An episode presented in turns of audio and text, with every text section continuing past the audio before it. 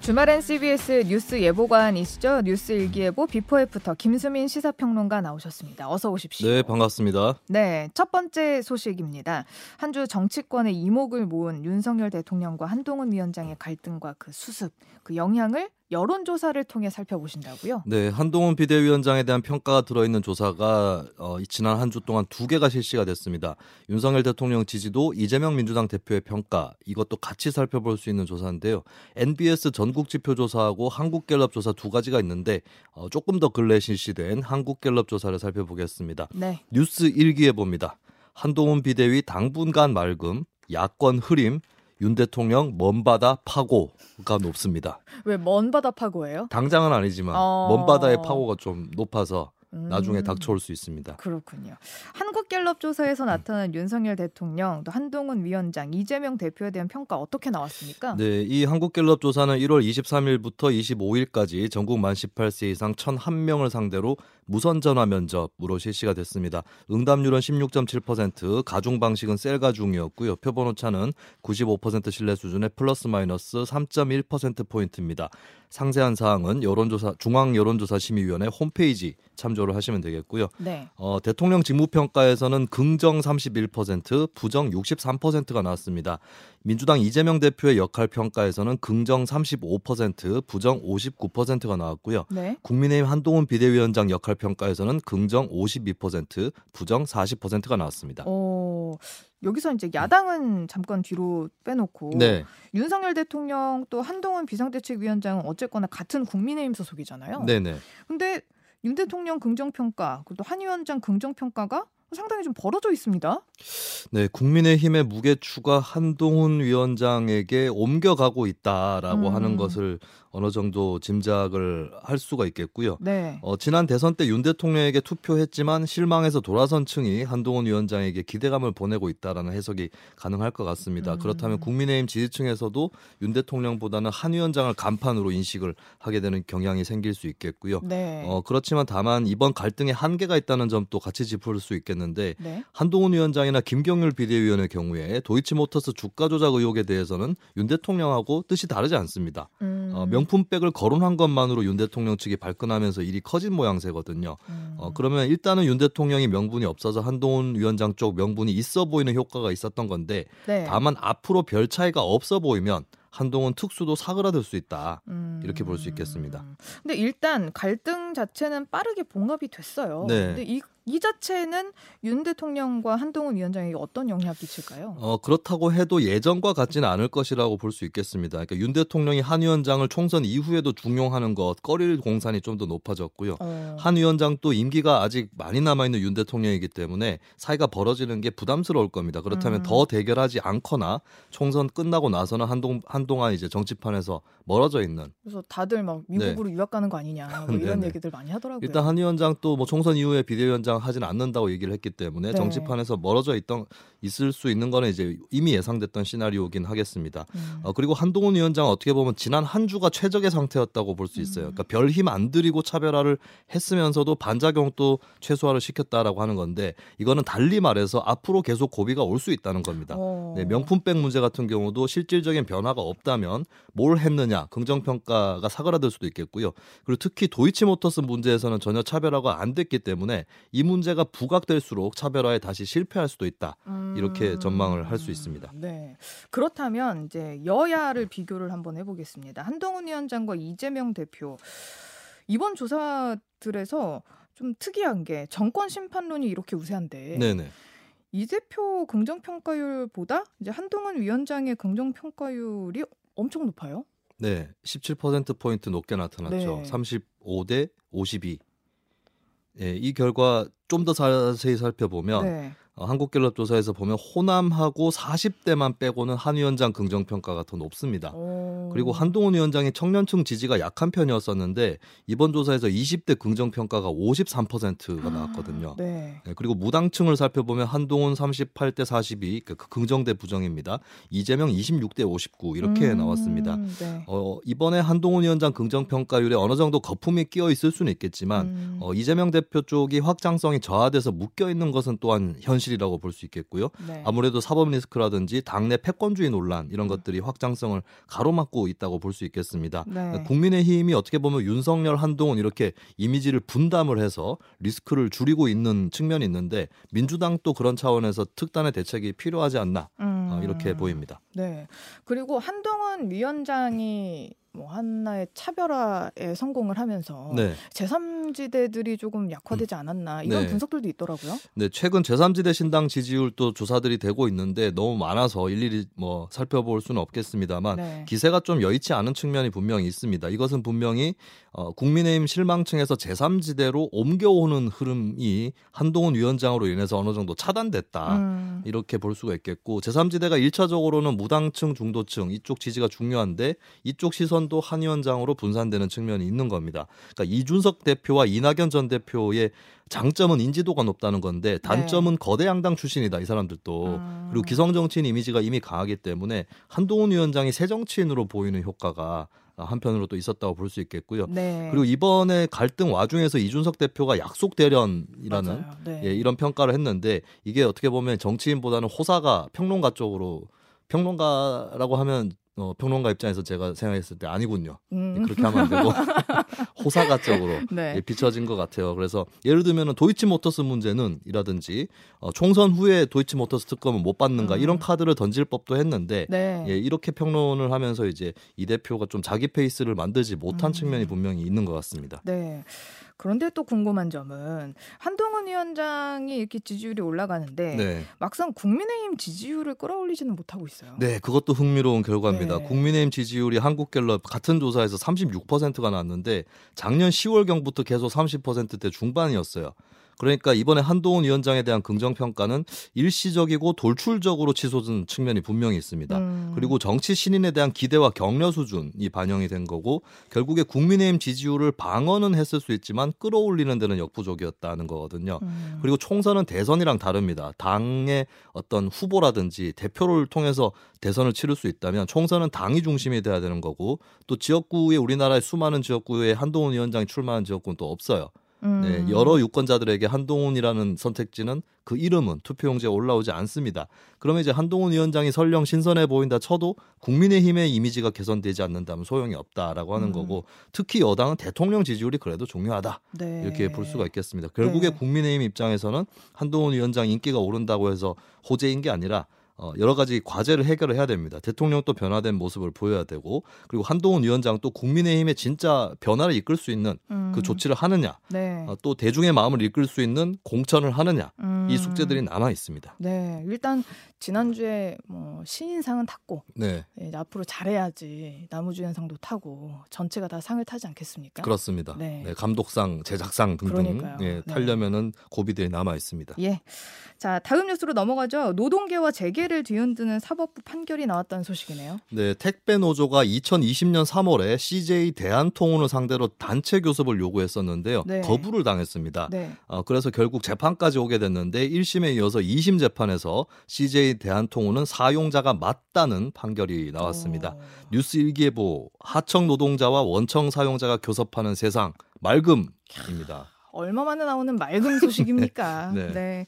일단 이번 소송이 어떻게 해서 시작됐는지 발단부터 좀 설명을 해 주실까요? 네, 2020년 3월에 택배 노조가 CJ 통운 상대로 단체 교섭을 요구를 했습니다. 여러 의제들이 있었는데요. 도- 노동 시간 단축, 작업 환경 개선, 주 5일 근무제 도입, 급지별 수수료 체계 개편, 사고 부책, 책임 부담 개선 이런 의제로 교- 어, 요구를 했지만 거부를 당했고요. 네. 어, 사측에서는 직접적 계약 상대방이 아니기 때문에 우리는 사용자로서의 책임이 없다라고 음. 주장을 했습니다. 이걸 두고 택배 노조가 부당 노동 행위라고 주장을 하면서 서울지방 노동위원회에 구제 신청을 했거든요. 네. 처음에 서울지노위는 CJ 대한통운은 사용자 아니다. 라고 판정을 하면서 구제 신청을 각하를 했었어요. 네. 근데 이어서 중앙노동위원회로 갔더니 단체 교섭 의무가 있다고 인정을 한 겁니다. 어. 이거를 CJ 통운이 불복을 해서 재심 판정 취소 소송을 제기를 했는데 네. 1심에서 노조법상의 사용자가 맞다는 판결이 나왔고요. 그리고 지난 1월 24일에 항소심에서도 어, CJ 통 대한통운이 패소당하는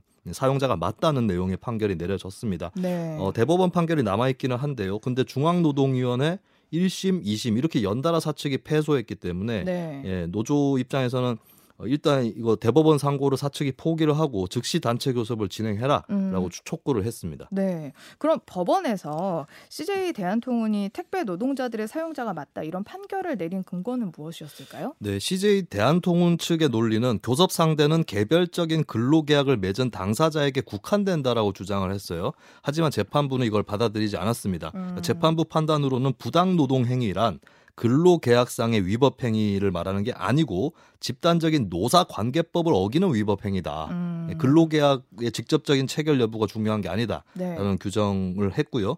그리고 근로 조건을 지배 결정하는 자와 단체 교섭이 이루어지지 않으면 헌법과 노동관계법이 보장하는 단체 교섭권이 실질적으로 기능하지 못한다. 오. 라고 어, 그렇게 덧붙였습니다. 그러면서 네. 근로 조건의 실질적인 지배력을 행사하는 자가 사용자가 된다는 학설이 있거든요. 네. 실질적 지배력설이라고 어. 하는 것을 적극적으로 인정을 했습니다. 네. 여기 사측에서는 뭐 항변을 했어요. 뭐 집배점이 독립적인 시설을 갖춰서 이루어지고 그게 서비, 서브 터미널을 운영을 하고 있다. 음. 라고 우리는 실질적인 지배 결정권이 없다라고 주장을 했지만 재판부에서는 사회적 합의를 지난번에 이제 택배 관련해서 택배 산업 계에서 했- 한 이후에 네. 집배점의 분류 작업 비용을 사측이 지급하는 등 여전히 지배 결정 권한이 남아 있다. 라고 본 것입니다. 음.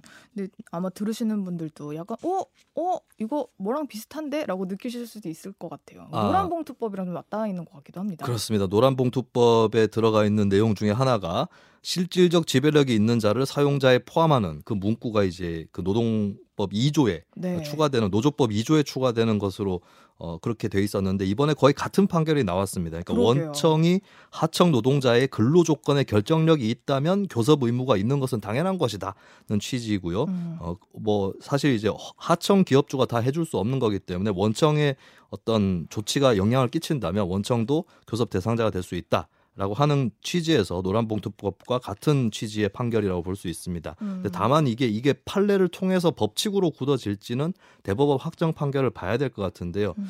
예전의 판결을 보면은 2010년에 현대중공업 사건에서 원청의 사용자성을 인정을 했었거든요. 근데 다만 이때는 노조 활동에 대한 지배 개입 행위라고 하는 조금 제한된 행위에 예, 이제 국한해서 어, 사용자성이 인정이 됐었고 네. 교섭에 대한 판결은 아니었었습니다. 그리고 비슷한 사건으로 이제 HD 현대중공업 하청노조의 단체 교섭 청구 소송 같은 경우는 일단은 하급심에서는 원고 패소를 하고 있거든요. 음. 대법원에 6년째 계류 중인데 네. 어, 대법원이 어떤 판결을 할지는 조금 더 지켜봐야 될 것 같습니다. 네.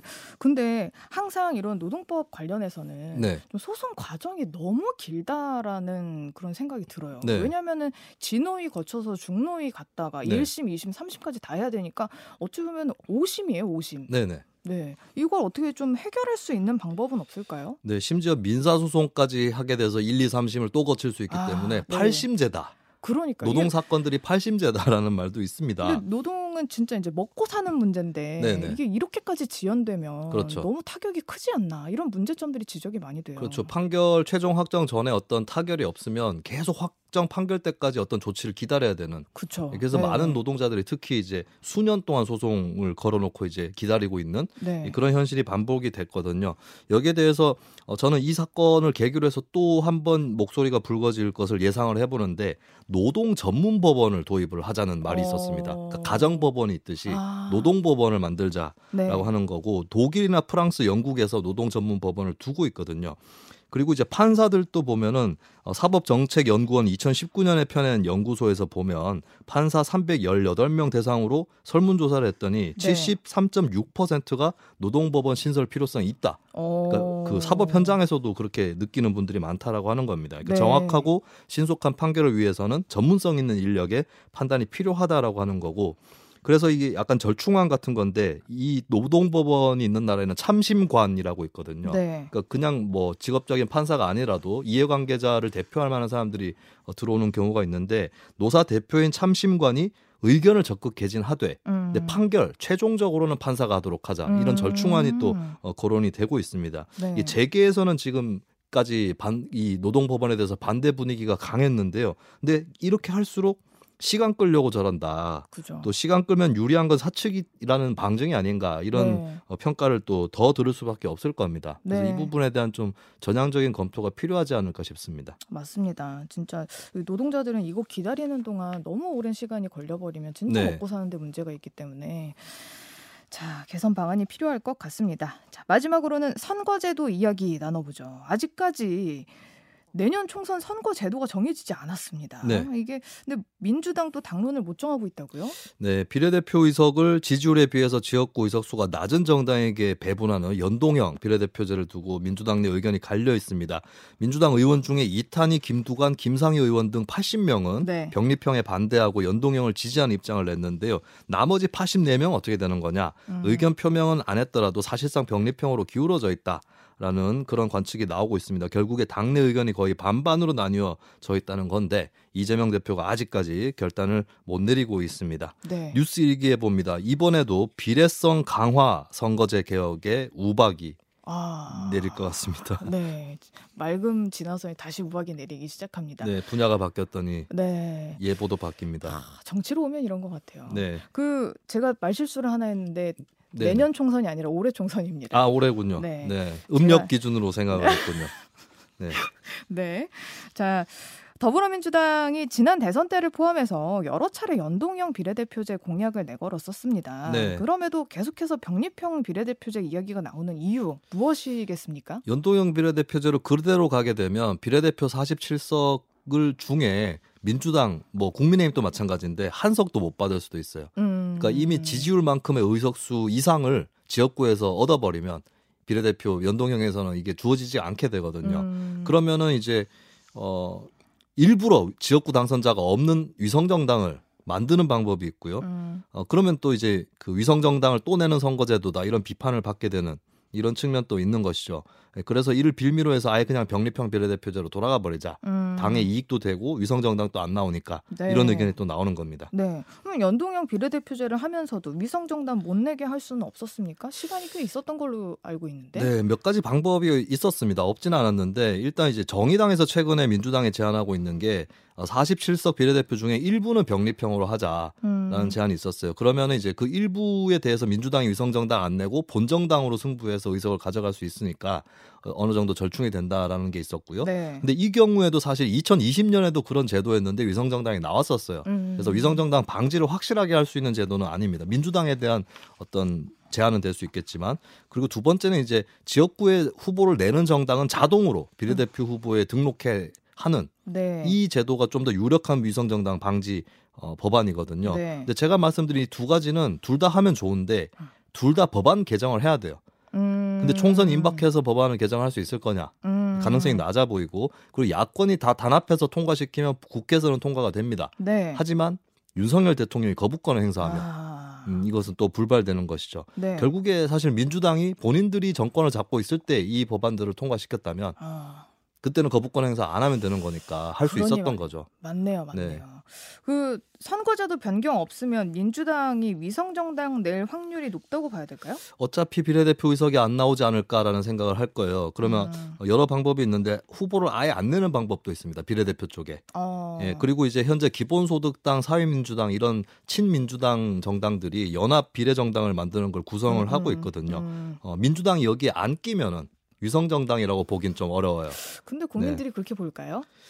우리는 상관없습니다. 일단 할 수 있는 거죠. 근데 문제는 안 끼는 것도 부담이라는 거예요. 예를 음. 들면은 아 그래도 이렇게 된 김에 우리 당 출신 비례대표도 좀 내고 싶다. 음. 이런 생각이 들 수도 있고 그리고 예를 들면 이제 조국 전 장관이나 송영길 전 대표 음. 같은 인물들이 그 비례연합정당이 공천이 되면 아. 그러면 민주당 입장에서는 마이너스 효과가 돼서 네. 그럼 국민들한테 아 우리랑 상관없어요 얘기를 해도 뭔가 좀 관련 있는 거 아니냐 음. 이 얘기가 나올 수 있거든요. 네. 예, 그러면 또 어, 이거를 그냥 두고 보느니 차라리 우리가 끼자 개입을 음. 하자 이렇게 되는 순간 결국에 위성 정당이 되고 음. 마는 거죠.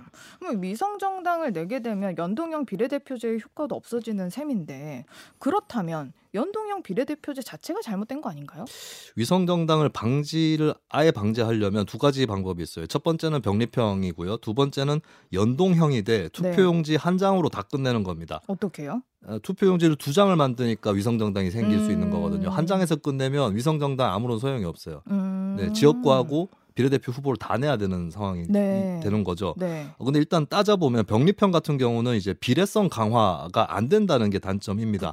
그 병립형에서 비례성을 강화하려면 지역구 의석수를 대폭 줄이고 비례대표 의석수를 늘려야 되는데 이 준비가 돼 있느냐? 음. 안돼 있는 것이죠. 그두 번째는 방금 말씀드린 투표용지를 한 장에 다 끝내는 거. 스웨덴이나 많은 나라들이 그렇게 하고 있는데 네. 근데 이렇게 하려면 사실은 선거구 지역구를 소선거구로 하기는 어렵습니다. 음. 그러니까 소선거구로 하게 되면 선거구가 많으니까 어떤 정당 입장에서는 후보를 못 내는 지역도 생기거든요. 네. 근데 이 자체가 사실 이미 헌법재판소에서 이렇게 하면 안 된다고 위헌 음. 판결을 내렸었습니다. 네. 그러면 어, 지역구 투표하고 비례대표 투표 그러니까 인물 투표랑 정당 투표를 동시에 한 장으로 끝내려면 네. 스웨덴처럼 선거구를 대선거구제로 가져가야 된다는 음. 측면이 있는데 대선거구제 논의도 안 됐죠. 이것도 반대가 심했죠. 네, 반대도 크고 그리고 논의도 무르익지 않았기 때문에 네. 예, 그렇기 때문에 지금 이렇게 여러 가지 길들이 다 막혀 있는 겁니다. 음.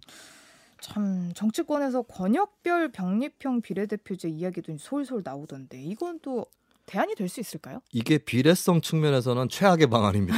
이게 왜 절충안으로 나오는지 잘 모르겠는데 네. 왜냐하면 전국별로 선출할 때보다 비- 권역별로 선출하게 되면 분모 그 모수가 적어지죠. 네. 그러면은 같은 지지율이라도 어떤 권역에서는 당선자를 못 내는 정당도 생길 수 있거든요. 어. 근데 현행 선거법 취지가 비례대표 의석은 3% 이상 지지율을 받는 정당에게 배분이 되는 건데 네. 권역별로 쪼개면 3% 정당이 어, 전, 전국 단위로 했을 때 비해서 자기 의석을 못 가져가는 혹은 음. 심지어 하나도 못 가져가는 그러니까 권역별로 3%가 다 넘어야 되니까. 아니 그건 넘어도 되는데 네. 넘어야 되는 게 맞는데 네. 3%를 넘어도 네. 의석을 못, 못 가져갈 수 있는 있다. 거죠. 음. 의석수 자체가 줄어들어 있으니까 네. 권역별로 쪼개면 네. 그래서 이거는 어, 비례대표 투표 도입 이후에 최악의 비례성이다라고 어. 하는 거고 이 명분을 이제 뭐 저쪽 뭐 예를 들어 민주당에서도 영남 지역 당선자가 나올 수 있다 음. 권역별 비례를 통해서 뭐 그걸 명분으로 하고 있는데 그렇게 하고 싶으면 다른 방법도 있어요 전국 단위로 의석을 배분한 다음에 네. 그 당에서 이제 어 저쪽 당에 보면 어떤 지역에서 지역구의 아 그 지역구 의석수가 지지율보다 낮다 음, 음. 이렇게 되면 그 권역으로 그 당내 의석을 먼저 주는 거예요. 아. 그리고 나서 이제 지역구에 출마한 사람한테 이제 어, 석패율제라고 해서 아깝게 네. 떨어진 사람은 거기 붙여주는 겁니다. 음. 근데 이렇게 하려면 굳이 권역별로 안 가도 전국 단위로 할 수도 있는 거거든요. 음. 그런 의미에서는 권역별 병립형이 명분이 떨어진다라고 하는 음. 거고 그리고 지난 5월에 작년 5월에 국회에서 공론조사를 정식으로 초유의 공론조사를 했거든요. 네. 그때 시민 패널이 수기 끝에 나온 결론이 다수 의견이 준연동형을 강화하거나 유지한다. 음. 였고 그리고 비례대표는 지역별로 뽑지 않고 전국 단위로 뽑는다였는데 네. 권역별 병립형을 하면 정 반대로 가버리는 거죠. 어, 그러게요. 공론조사는 뭐하러 했느냐 얘기 나올 수 있는 어. 거고 그리고 앞으로 국민연금 개혁이라든지 이런 것들이 공론조사가 예정되고 있는데 국회가 이걸 정반대로 해버리면 음. 그럼 시민들이 뭐하러 여기서 토론하느냐 이 얘기밖에 나올 수 없는 거죠. 네. 뭐 댓글 같은 거 좀 살펴보니까 네. 결국엔 뭐 그냥 1, 2당이 자기 의석 많이 가져가려는 술수다. 뭐 이런 지적도 굉장히 많고. 그렇죠. 네. 네, 권역별 병립형이든 위성정당이든 1, 2당한테 유리한 네. 의석을 더 많이 가져가는 그런 제도입니다. 근데 네. 권역별 병립형을 해버리면 그 1, 2당의 이익은 극대화된다. 그러니까요. 라고 하는 점이죠. 또 오늘 이야기를 들어보면 어쨌든 민주당은 어 느 쪽을 선택해도 비난을 받는 상황이 될 것 같습니다. 근데 민주당 정청래 최고위원이 전당원 투표로 결정하자 네. 이렇게 얘기를 하던데 어떻게 결정을 내리는 게 바람직할까요? 일단 전당원 투표의 경우는 2020년 총선 때도 민주당이 위성정당 문제로 전당원 투표를 했었거든요. 네. 근데 당시 투표율을 보면 30%가 나왔어요. 어... 2021년에 서울시장, 부산시장 보궐선거 때 무공천 하려고 하다가 이거 철회할 때도 전당원 투표를 했거든요. 음... 그때도 투표율 26%였습니다. 음... 그러니까 당원 중에 3분의 1도 투표를 안 하는데 네. 예, 뭐 예를 들어서 많은 정당들이 과반이 투표해야 이 투표를 인정한다는 룰이 있어요. 네. 민주당은 그것도 없거든요. 음. 이 상태에서 전당원 투표에 다 맡길 수 있느냐? 결국에 리더들이 책임져야 될 문제라는 음. 그런 답이 돌아올 수밖에 없겠고, 네. 어 그럼 어느 길을 선택해야 되느냐 했을 때 사실 뭐 병립형으로 돌아가면은 위성 정당은 방지되지만 네. 어, 국민의힘에 대비해서 우리는 정치개혁 선거제도 개혁을 추구했고 그걸 약속했었다라고 하는 민주당의 공약은 다 후퇴되는 것입니다. 맞죠. 예, 그러면은 이제 법안 개정도 안 된다. 뭐 카메라도 안 된다. 음. 네, 이러면은 배신자가 있다는 결론을 내릴 수밖에 없는 것인데 네. 그러면 결국에 이제 민주당이 비례연합정당에 끼느냐 음. 아니면 아예 후보를 안 내느냐 네. 아니면 진짜 그냥 비례대표 의석 못 얻을 걸 뻔히 알면서 후보를 내느냐 이 음, 방법인데 어, 이 중에서 조금 그래도 좀 무난한 게 후보를 안 내는 방법 음. 그러면서 음. 비례정당을 특정하지 않고 비례정당 알아서 하십시오 음. 라고 그냥 아예 손을 떼는 음. 이 방법이 이 세 가지 중에서는 좀 무난하지 않을까 싶어요. 어, 어떻게 선택할지 되게 네. 궁금하기는 한데, 근데 이참 연봉도 자기들이 정하고 네네. 선출 방식도 자기들이 정하고 이 문 이거 약간 문제 있지 않냐 네. 이런 여론들 되게 많이 나오더라고요. 그 요즘에. 폐해를 극복하기 위해서 공론 조사를 실시한 거거든요. 그러니까요. 그리고 시민 패널 500명 표본별로 잘 추출해서 어, 심지어 여러 차례 토론까지 해서 정해놓은 결론이 있는데 그대로 안 하고 있다는 거. 음. 그러려면 왜 했느냐. 네. 뭐 이런 또 빈축을 살 수밖에 없겠습니다. 그러게요. 대선 나가고 이럴 때는 그 이렇게 하겠습니다 이렇게 얘기해놓고 네. 있어서 약간 멋지게 지면 무슨 소용이냐 이렇게 말을 바꾸니 네네. 참 답답합니다. 독립기구 만들어야 되는 거 아닌가 싶기도 하고 그렇습니다. 자, 지금까지 김수빈 시사평론가와 함께 이야기 나눠봤습니다. 고맙습니다. 네, 감사합니다.